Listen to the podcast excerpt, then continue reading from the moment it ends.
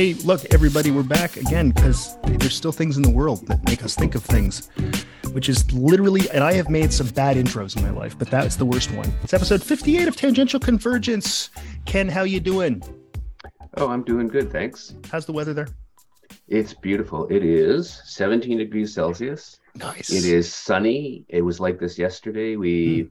Went downtown in Kingston, and it's it's faux coming this weekend, so it's fake wow. homecoming. Okay. Next weekend is homecoming. Daniel, this is I don't know if they have this in Russia, but university students and alumni gather uh, once a year, but now for some reason two weekends a year because oh, we have good. a fake version. And often, uh, your university, if it has a football team, yeah. uh, has a has a big home game, and the alumni come back and they see things. So it was very busy downtown. I, they right. must be handing out free mini skirts to all women in Kingston because everyone was cosplaying as a Queen's University cheerleader for some reason. Oh, uh, lots of gear, lots of swag, and yeah. uh, we're just preparing this week to do a bunch of uh, alumni related things with archival material on display in various locations. Exciting. Exciting. Yeah. Uh, here it's also 17 degrees, so it's great. And uh, as Ken mentioned, our, our, our old uh, friend of the show, Russian expert, because he's the Russian we know, Daniel uh, Barabanov. I'm pronouncing that correctly, right? Yeah. Yeah. Hello, see, I, pretty close, right? Like it's not bad. I didn't say Barabanov because that's that would Russian. Well, I mean, I, am not speaking Russian. so, oh, no, I have learned. Dan has taught me some words. Um, privet is hello. I know that one. Uh. My son knew that from Modern Warfare. Uh, anyway, uh, yes, welcome back, Tangential Convergence. We're going to talk, you can probably guess, especially considering Daniel's here, but even if Daniel weren't here, we'd be talking about the war in Ukraine, Putin's war of choice, as many people have called it. Um, there's a lot of stuff going on. I mean, it's hard to talk about individual things. And I think right now, what's going on currently, apparently, is that uh, in Kherson, it's a it's a ch, Dan, is that right? Yeah, Kherson. Yeah. Kherson. Wow. That, that, okay, there's, eh, there's a weird little phoneme in there. I don't, I can't make. that apparently reports uh, out of the area are saying that the Russians have actually evacuated um, their officers from there, which is probably not a very good idea if you're a Russian soldier. Uh, it's good if you don't want the Russians to win. And also uh, the fact that, you know, originally they kept saying when the offensive started back in, what was that, September, late August, that they were going to go south. They're going south. They're going south. And everybody believed them except the Ukrainian army who knew they were actually going north. And it now seems like they're swinging around south. So it's the idea, and one of the things I thought we could talk about is the use of deception in warfare. And in this, you know, what they've done here is they talked about i mean you, all over social media all over official channels like uh, the ukrainian uh, defense ministry on twitter uh, saying things in the media generally. Everybody is expecting the offensive. It's going to go south it's going to go south. And they went north. And they routed the russians up north right? Um, and now they're swinging south. I, I think that you know we'll see how it goes but things there's, there's also the other neat thing they've done here i think is what you're supposed to do is they've paused. You're supposed to you can't just keep going going and going and going. Is something that general patton learned a long time ago. Uh, and also i mean the germans learned invading the soviet union in 1941 at some point you have to stop. Uh, so the, the, ukrainians are smart enough that they know that that they have to stop. Uh, so they did and now it looks like they're heading towards the south and sort of holding the line everywhere else. Um, so yeah, I mean, I, I don't know. I'll open it up to you guys, but I think the use of deception that the Ukrainians have shown in this recent phase of the war is something that is a very it's a classic military thing and i can't believe the russians fell for it i'll say that and i'll open it up to what you guys think about that yeah i mean there's all sorts of examples of sort of broadcasting in the clear and or um, you know, going to great lengths to also, you know, doing something that looks secret but get, you know, getting caught. So the example of the um, the man that never was, right? Exactly. So the British do a, create a complete history of a guy who doesn't exist, so that the body can wash up on the shores of Spain, yeah. hoping uh, that the Spanish fascists will turn over the documents to the Germans, and that the Germans will not believe the Abwehr will not believe that this is a giant hoax, but also yeah. a lot of signal traffic, right? So Patton's ghost army in the United Kingdom. I'm sure on the Eastern Front, there's probably all sorts of like examples of, uh, you know, doing having a lot of traffic to make people think that there's something actually going on while forces are redeployed and and used right. elsewhere. And of course, like just playing BattleTech on the computer recently, and I was thinking of the launch. I think of the fourth Succession War in BattleTech, in the okay. uh, in that universe was there's a great uh, marriage between two of the the warring houses, and so hmm. everyone mm. had settled down for like celebrations. And at the height of this wedding, the one guy who's getting married says, "I give you to his new bride, I give you, you know, whatever it was that they were taking over." And at that point, their combined forces, you know, launched right. a, a surprise attack. So everyone was looking at one thing and they were doing something else. And I think that's sort of an example of what's going on here you get people looking, and I think maybe a reflection too, because the signal traffic for the Russian army, or not the army, but the people in the army. I mean, a lot of hmm. cell phones, a lot of recorded stuff. Like if your own signals traffic is kind of sloppy, you might tend to think that the other side is also as sloppy as you yeah. are. Yeah. I think that's part of it. I mean, and Dan, you can speak to this because I mean, from being Russian and having, you know, obviously lived there most of your life, the idea that everybody lives this way and this is how everybody is is a very common thing in russia right yeah it's some sort of you know common belief that right.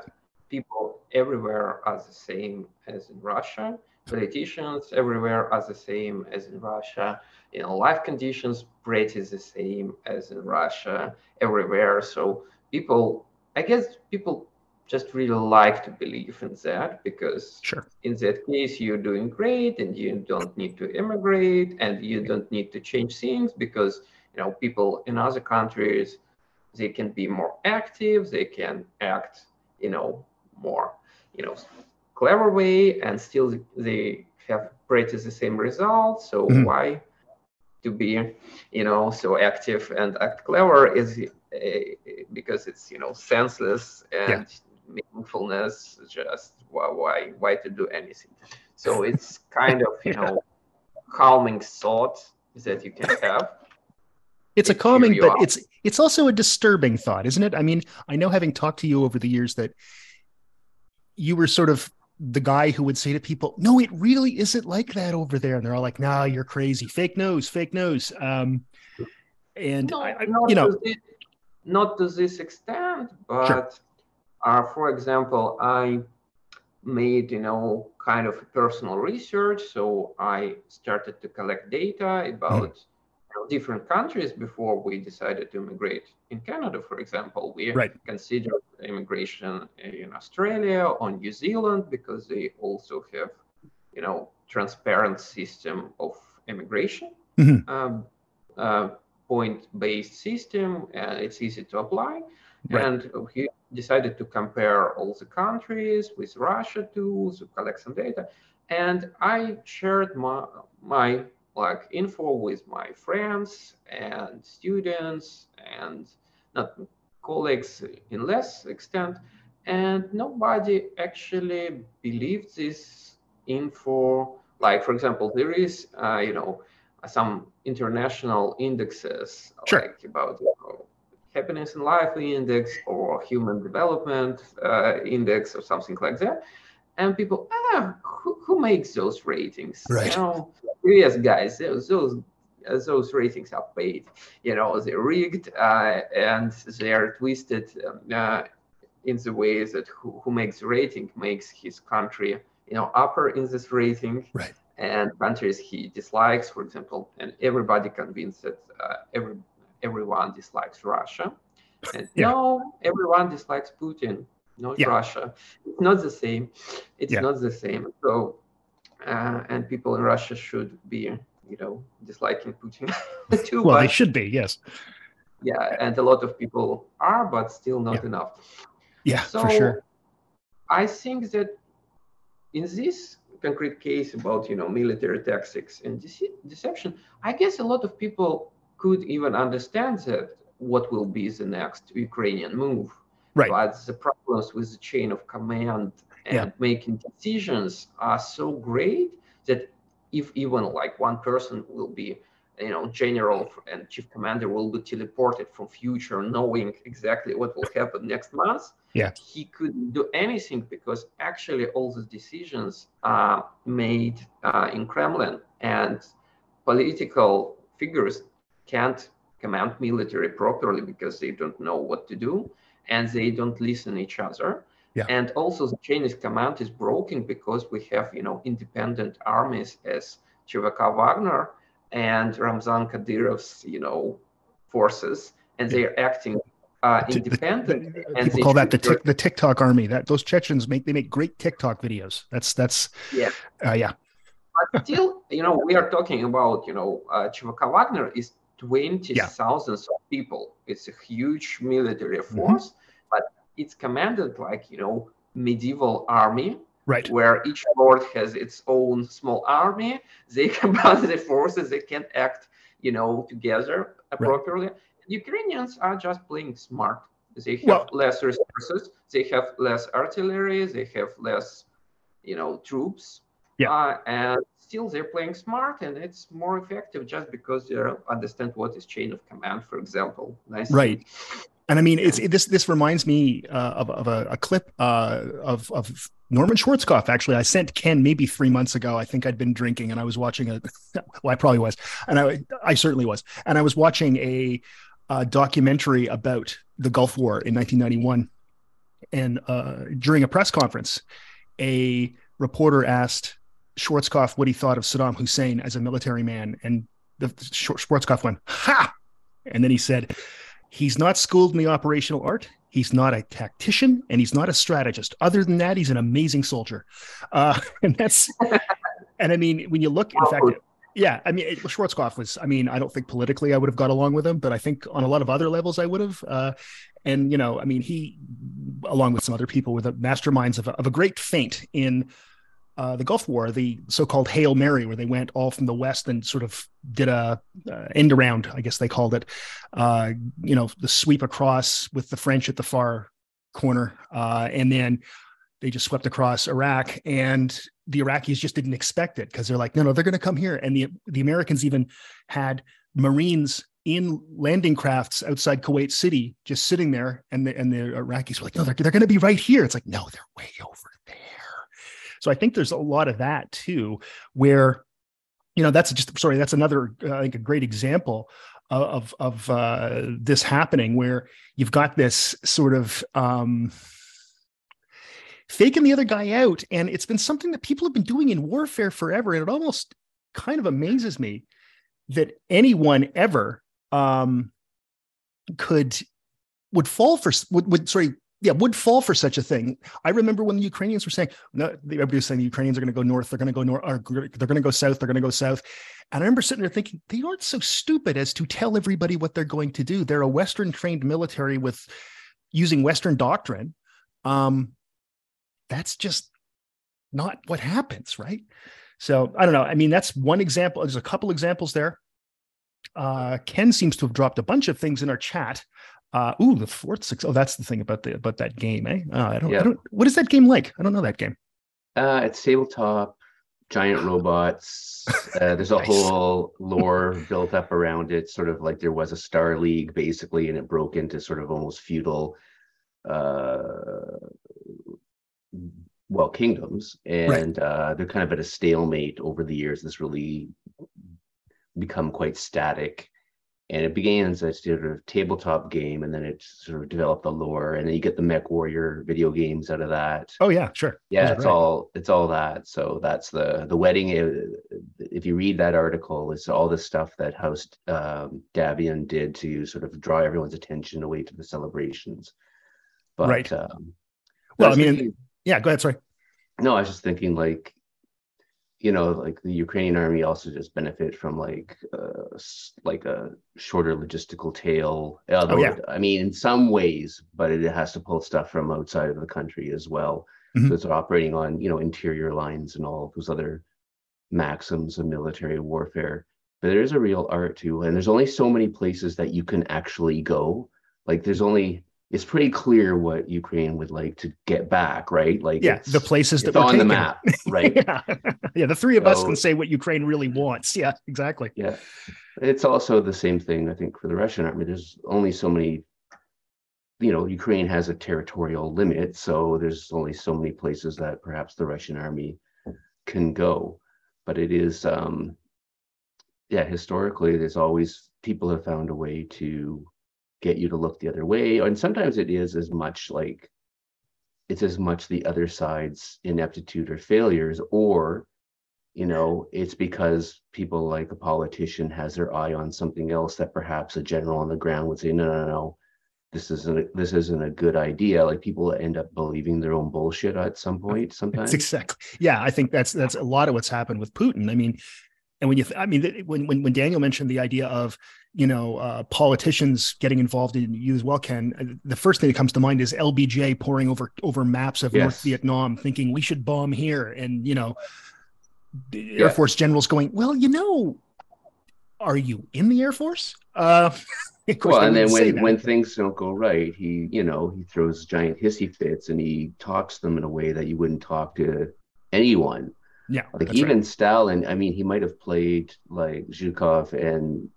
and the other commanders against each other, but yeah. at the at the Battle of Berlin, man, that's what they did. There are examples where he's you know told commanders like go away and rethink what you've said to me, and he come they come back several times and say no, this is still we think this is the right way to go, and he goes with it. I mean, you know, still could end up killing them, but I think he he did learn at some point. Perhaps he wasn't a battlefield commander. He was a lot of other things, but you think he could recognize that. Yeah. But like this is sort of like private armies and yeah, like constantly playing with leadership.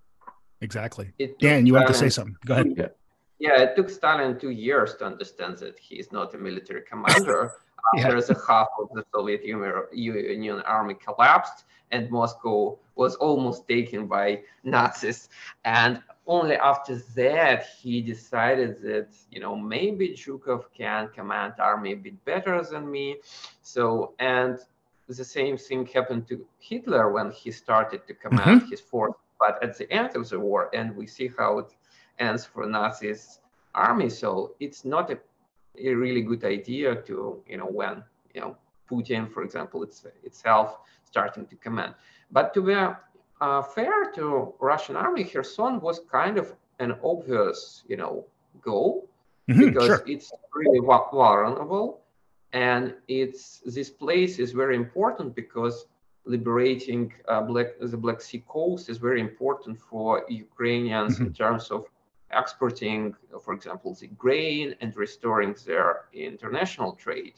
So, and Kherson at the same time is, uh, uh, I don't know how, how, how to uh, interpret this, but maybe the best, uh, you know, Russian trophy so far because right. it's it's the only big city there could, you know, seize, and it it isn't destroyed as Mariupol. So right. it's kind of a trophy that Putin could present to Russian society as some sort of win. Right. And if Ukrainians will take it over, there is no thing Putin can demonstrate as kind of win in this war.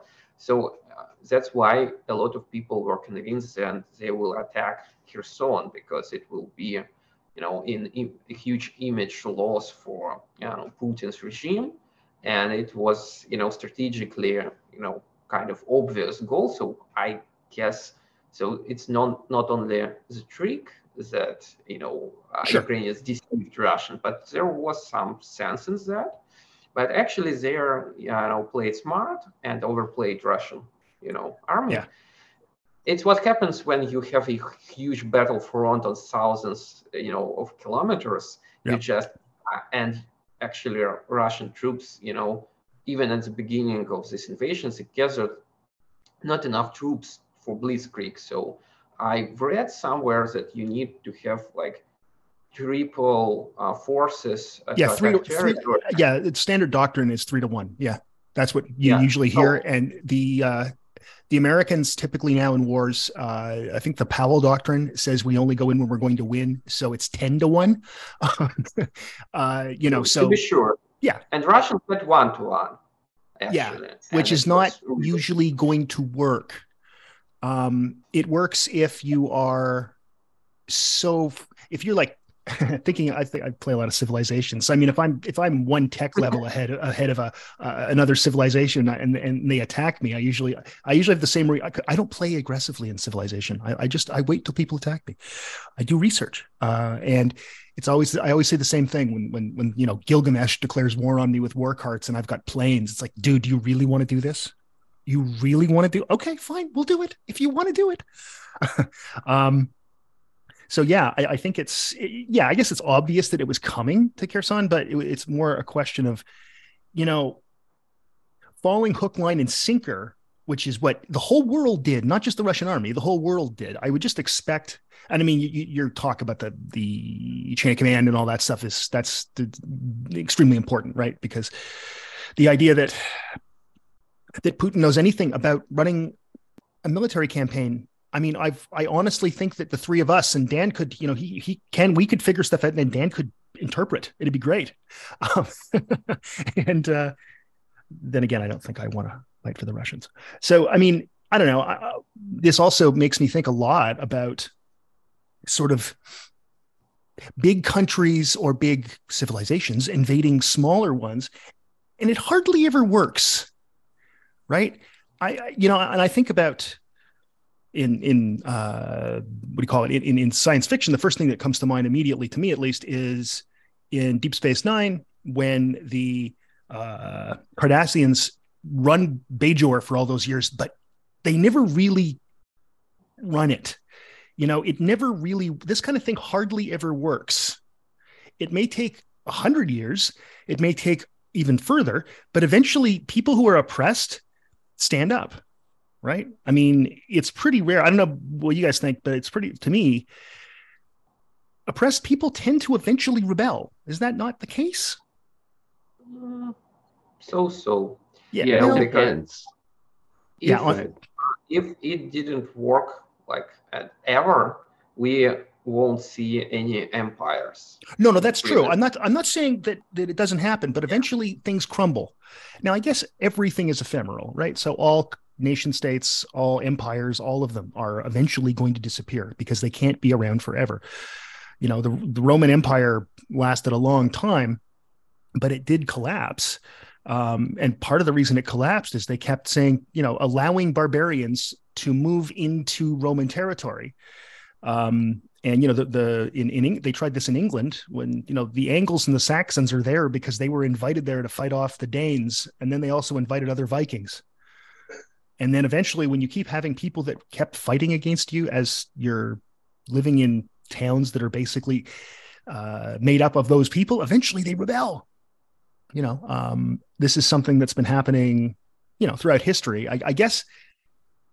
I mean, I always hear these things about Putin. Oh, he's, he's a student of history, you know? And it's like, I don't think he's a student of history. I think he's a student of Russian myths no, he likes you know imaginary history. So that's what I mean. Yeah. There are you know, numerous jokes where you know uh, uh, it's kind of all the Putin's dream about you know Nazis, drug dealers in Ukraine, and you know Jewish people committing Holocaust. They're, they're, and all remember, they, they are gay Nazi Jews. Just remember.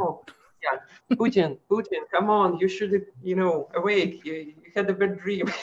All that he actually believes in this nonsense. Yeah. And never about Kherson, actually, I, you know, wanted to discuss. So we are seeing like troops uh, moving out of there. Yeah. But uh, there are two possible interpretations actually what's happening. So the first one, you know, which is highly likely is that Russians actually leaving Kherson and they want to you know, bulk their forces on Donbass and Lugansk, mm-hmm. you know, um, direction, so they can seize at least some part of, you know, Ukrainian land uh, and secure that. But the other interpretation is more disturbing, and it's connected with tactical nuclear, you know, strike on this territory. So Russians are leaving and evacuating people just to bomb Ukrainian forces who gathered there, uh, like as an act of, you know, terror. Yeah. Uh, trying to set weird way to, you know, negotiate these conditions. So what do you think about that? I don't think that well they if they tried that, they haven't been paying attention because the Ukrainians have been saying all along, no.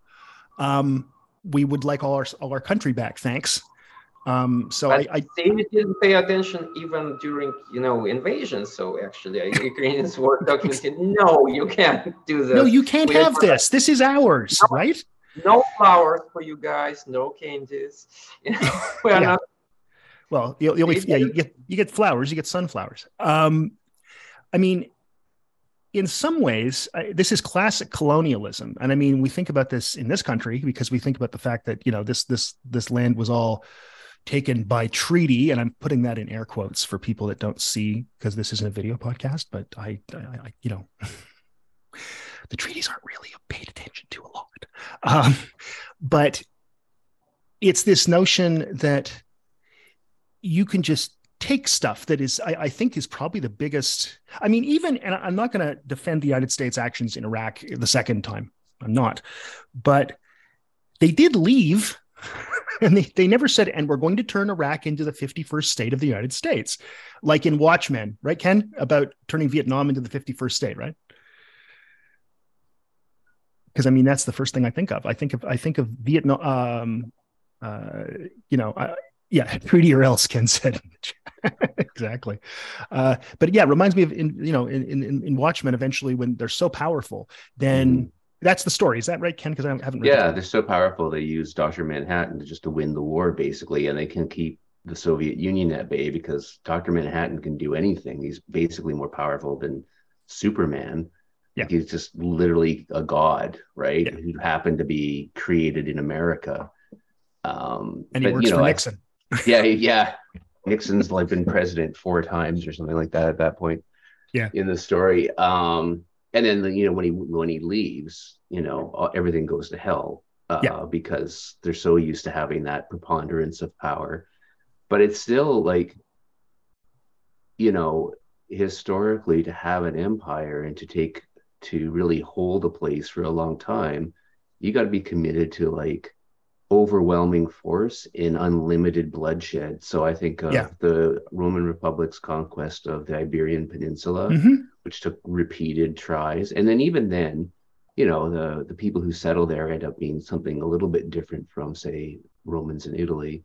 And Gaul, like Julius Caesar's bloodletting in Gaul is probably one of the greatest, you know, genocides in history. Like the yeah. amount of he he had so many slaves that the market fell out of the bottom for in a society re- that required slaves to you know function properly mm-hmm. like there's just anyone who had a slave at that point after the Gallic wars like there were so many of them so between like you and then you know gaul becomes pacified as part of the western roman empire for quite a long time right but like to do that I mean, I think of even Lenin's reconquest of the Ukraine after the Russian Revolution is a tremendous bloodletting, even then, to, hold, mm-hmm. to hold it and make it part of the Soviet Union.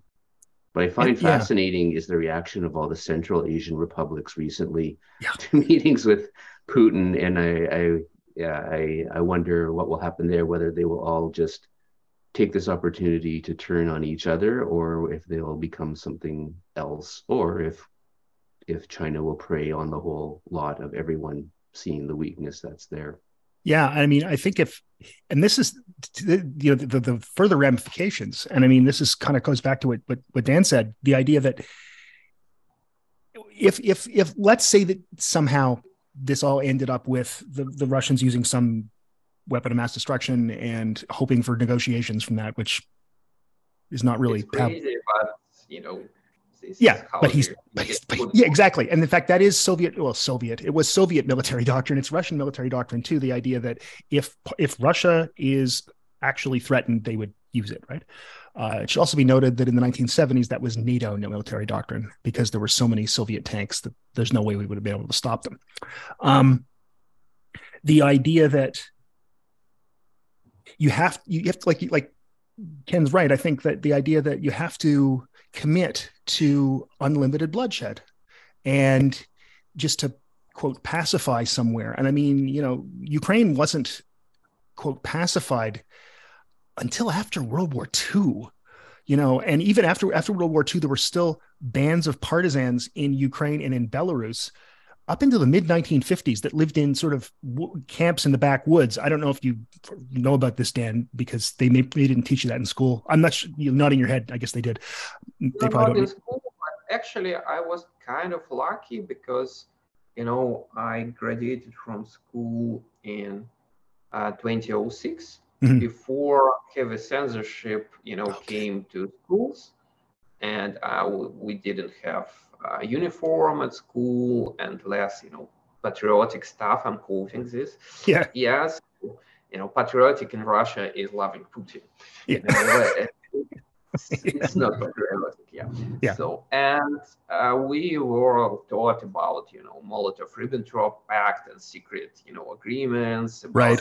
Katyn are in Poland and all of that. So actually, I grew up on a you know better sources of information and people before me and after me. So yeah, I I, I know about you know a lot of you know uh, former Soviet republics had like huge history of you know rebellions and resistance towards Soviet you know yeah uh, government. Uh, but you know I, I actually I don't understand even what was like the sense of you know uh, conquering Ukraine again, conquering Baltic countries again. What, what was the point? I, I don't know. Actually, it's you know it's an economical burden. You have yeah. you know a destroyed region with people uh, who hate you. Who hate you? Yeah. yeah. You need to like pay for reconstruction of everything. You need to pay huge money for you know militia, police, and army just to you know stay in control of that region everybody hates you. You spent enormous you know money for that and like what's the profit? What's the price? What's the trophy? You know nothing. And and, and it's and it's it's that's a very i very sort of almost a 19th century attitude right? Is well i, I took yeah, this now it's mine. Uh, and you know and this this reminds me in fact a lot uh, ken of, of babylon 5 the idea of the uh, centauri taking over the Narn homeworld, and they they eventually, you know, in the first part of the show, uh, the first part of that series, they they they, they withdraw because it, they were explicitly say this is not worth it, and the same sort of thing yeah. happens, I think, with the uh, Cardassians and the Bajorian Bajorans, yeah. right? It's like this isn't worth it anymore. Yeah, we're spending way, way, way, way too much to hold, and they can't. Their their empires are weakening, right? Like they can't hold on to it even for the sake of like it's like the glory of empire like i put in the chat yeah, it's like exactly. you're doing it because you have this romanticized image of who and what you are yeah. and it can only be sustained by holding on to all these things like all these places are you know different they're you know ethnically demographically whatever like they're, yeah. they're, eventually unless you're committed to like the uh, insane bloodletting you're going to something's going to give or you have to or if you completely defeat and i mean germany in world war ii japan in world war ii level of defeat you can't you do can't that. like that. And even then yeah. there are still american and british military bases in germany. There are still american bases in japan. Japan's basically a great big american aircraft carrier yeah. you know? Um and yeah, you know those bases now aren't there to pacify those people because in fact the people have come around to yeah you know that the people that ran us before weren't so great.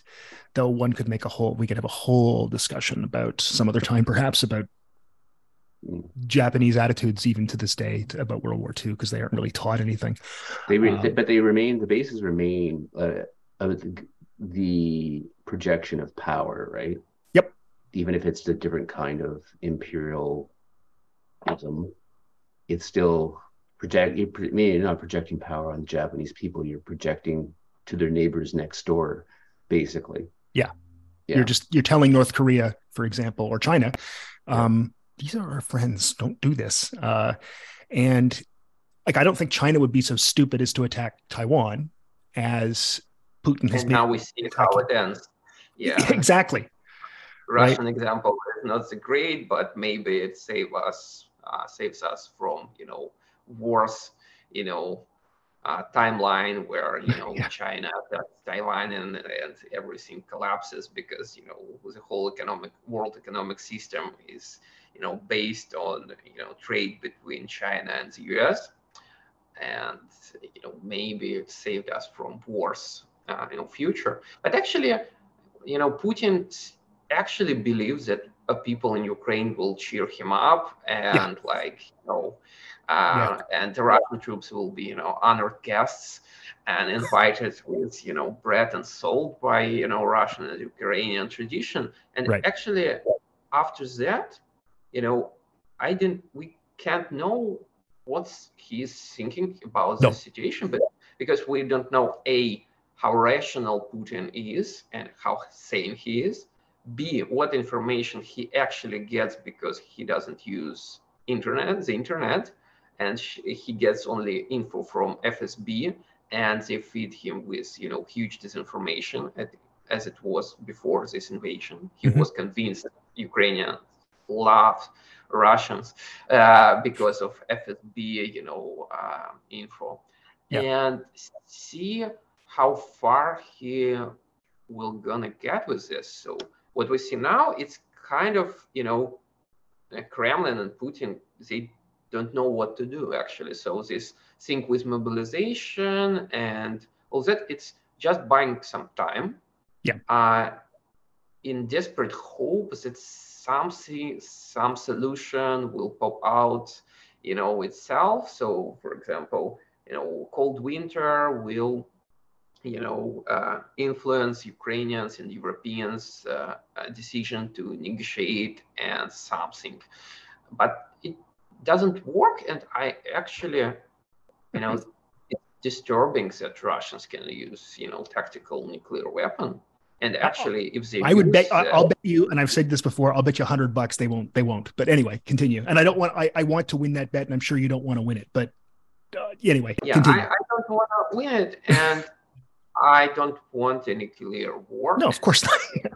yeah, that's a controversial. Da- ladies and gentlemen, Daniel Barabanov has taken the controversial stance that he does not want a nuclear war. So just saying. so I don't know why. Sounds like yeah, it sounds like it's not. It doesn't seem fun. Yeah. So as Joe Biden said, it will change the uh, face of war forever, it and would, just yeah. don't. Like he he say he was saying it's like you know to, to his dog, you know, don't, don't, don't. But it's actually. You know, no, exactly. How you treat Putin.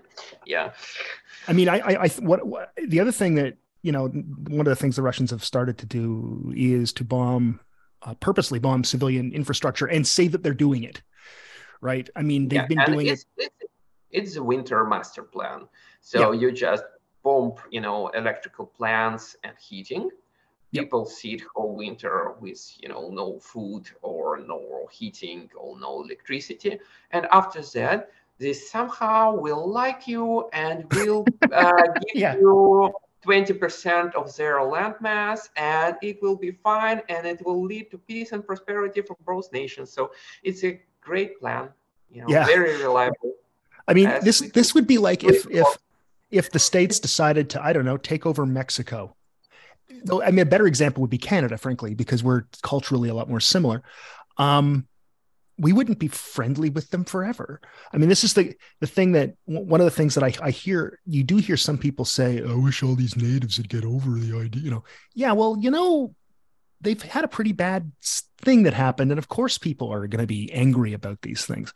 Um, but the, the the idea of sort of also bombing people into submission.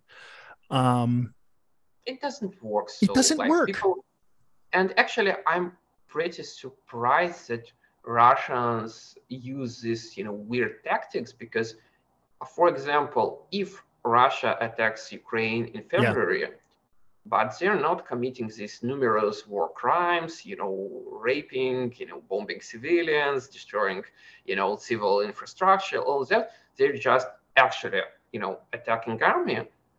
It will uh, provide, you know, Ukrainians with some sort of a choice. But when you're, you know, torturing prisoners, you rape women, and you know, you kill children, people have no choice. Only, you know, that's right. Continue to fight you until the end, the price of their life. So it's actually what you know Germans did in the USSR, mm-hmm. and they're if they won't be doing such stuff, I guess you know Soviet people could overthrow Stalin and you know, become you know Hitler's allies. I think, I think that would have been difficult. Yeah.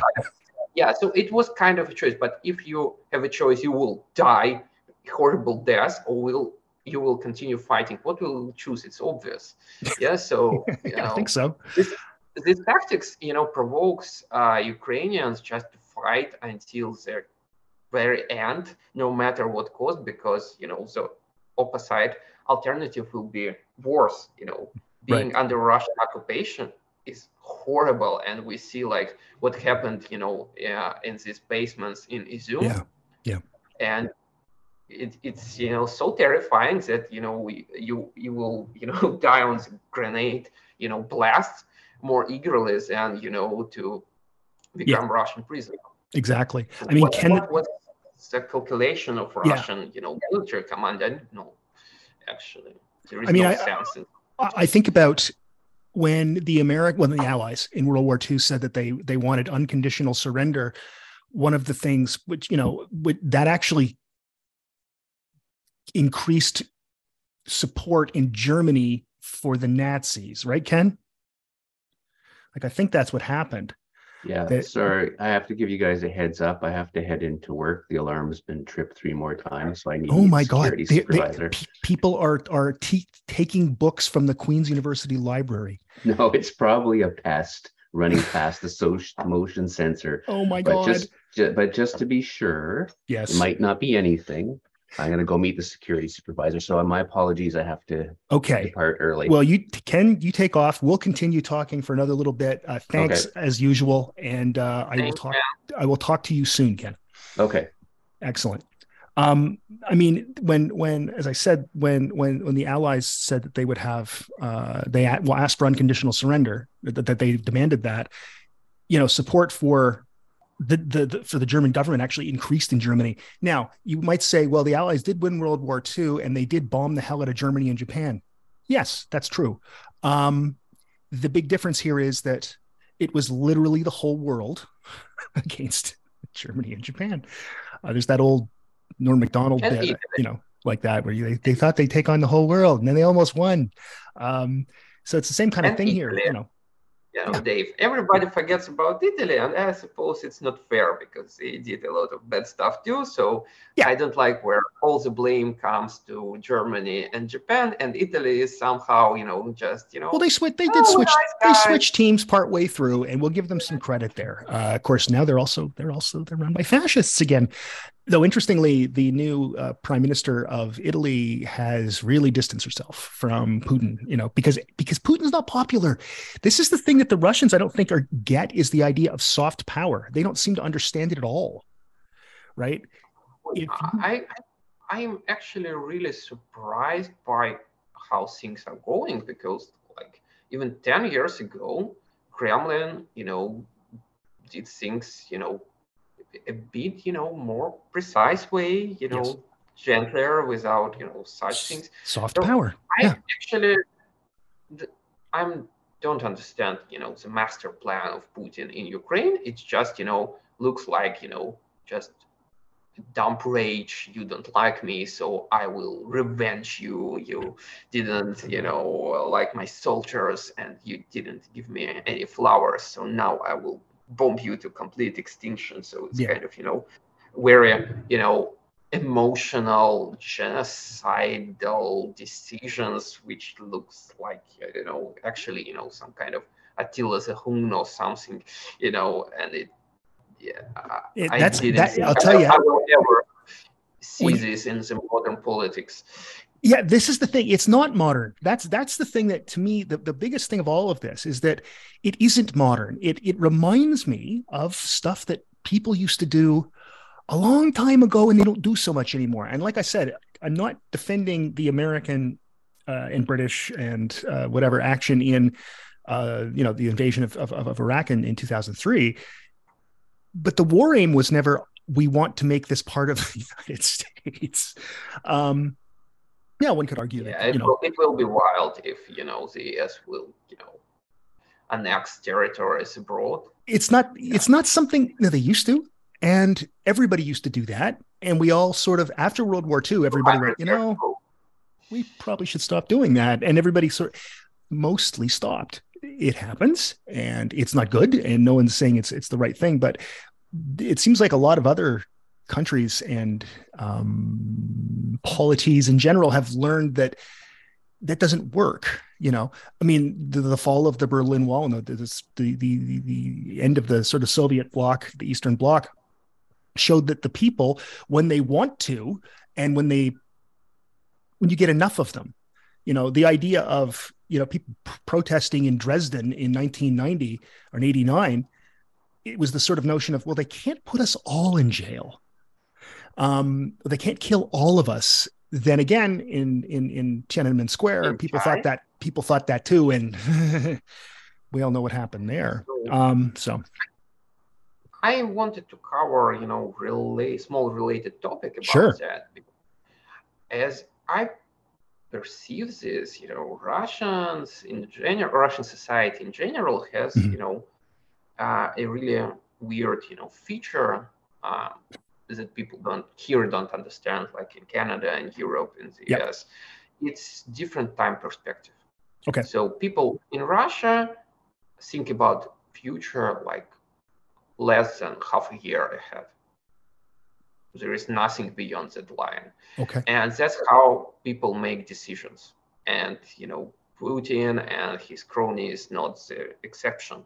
So they plan like you know several months in ahead, and they don't uh, you know make logical chains you know about how it will lead to that and that and that and further perspective. Like right. when people were shocked by the decision of Putin to declare war to Ukraine, they were thinking, oh, we had you know almost 80 years of peace after the World War II. Mm-hmm. There was no you know big war in Europe, it will lead to such, such, such, such consequences in a year, in the two years, in three years, and they impose sanctions that will work like months. It take a long time. To, yeah, years. that's right.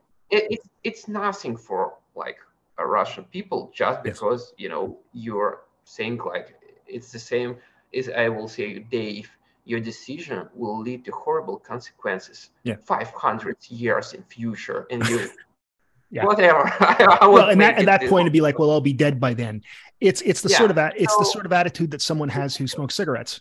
It's like, well, this will kill me, but it's not going to kill me tomorrow. you know, it's yeah, it, it increases probability. exactly. Yeah. So and for people in Russia, like you know, where everybody describes the horrible consequences, how we'll end up with uh, you know complete disintegration of country, losing you know monopoly on violence, and you know political degradation, economical stuff. It just you know you're discussing this with people who don't understand like what will be in next three months. Right. It doesn't care So it, it's beyond the time perspective. And how Putin makes decisions, you see, like, I will, you know, uh, make mobilization. And, right. and, what how it will work and people saying you know it doesn't work in six year uh, you know months perspective in a year perspective but for putin it's like you know solution for this week you know, I will have some news for propaganda channels and it's fine and I will stay in power for next two weeks and it works. Has so, it always been like that though? Because I mean, I, I, think the notion originally, I mean, you think, I think when I think back to say the Soviet Union, it was always like, eventually we'll get to communism. And that's why we're doing all these sacrifices now, because eventually we will have this utopia. And that's very, that's extremely long-term thinking. Or was that just cynicism, uh, just a cynical thing to tell the people? I suppose that like, even during the Stalin reigns, everybody uh, in the power uh, were understanding that communism is unreachable. Right. You know, after that, I guess during the Brezhnev reigns, it came just to regular people, and the Tsar was very, you know, tactical planning you know state and the Russian Federation too because of you constant crises. You need to solve a lot of problems. No one knows how it works, what's happening, and people ju- just were planning you know several months ahead. It's starting to change during 2000s when the economical situation became better, but last year it it was you know degenerating, mm-hmm. and now uh, there there was kind of planning for one electoral cycle until the next elections at least but yeah. now it doesn't work even so so they plan like i i bet like six months ahead it's long-term planning. It's that's long-term thinking right. I mean yeah. i guess we're sort of facing that too with the, the climate crisis. A lot of people are just like well wait and it's not yet. And i mean you got to constantly tell people look at the weather. Just look at the weather. It's not very it's bad. It's i mean it shouldn't really it shouldn't be 17 degrees here this time of year. Um, though i'm able to hang laundry up outside to dry rather than use the dryer so that's kind of exciting. Um, so, there's I, this is what one of the things that one of the problems of course is convincing people to think long term or even medium term right rather than just two or three weeks or two or three months. Um, situation should be more stable, and yeah. those decisions they made make situation even more unstable. So now uh, Russia has, you know, a lot of problems like those uh, CVK Wagner stuff. Yep. Is what it is is you know destroying state monopoly on violence. It's really serious. Yes. It's really serious stuff. So uh, it leads to complete disintegration of the state, but it leads like next year, two years, yeah. and nobody understands that. But it will lead, you know, to you know horrible organized crime clans, you know, yeah. dividing the country with their own armies, you know, heavily equipped with you know tanks or uh, even even aircraft. Well, this is the something. thing. Wagner have they have an air force. I mean, this is the thing. And as uh, I, now, I, am no fan of Blackwater either. Um, but I don't think they have fighter jets.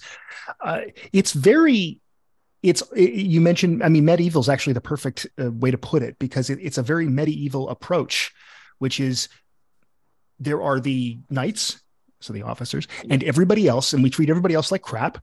Um, they do most of the dying. They also have been told they can't make decisions on their own. They have to call moscow to see if they're allowed to shoot their gun.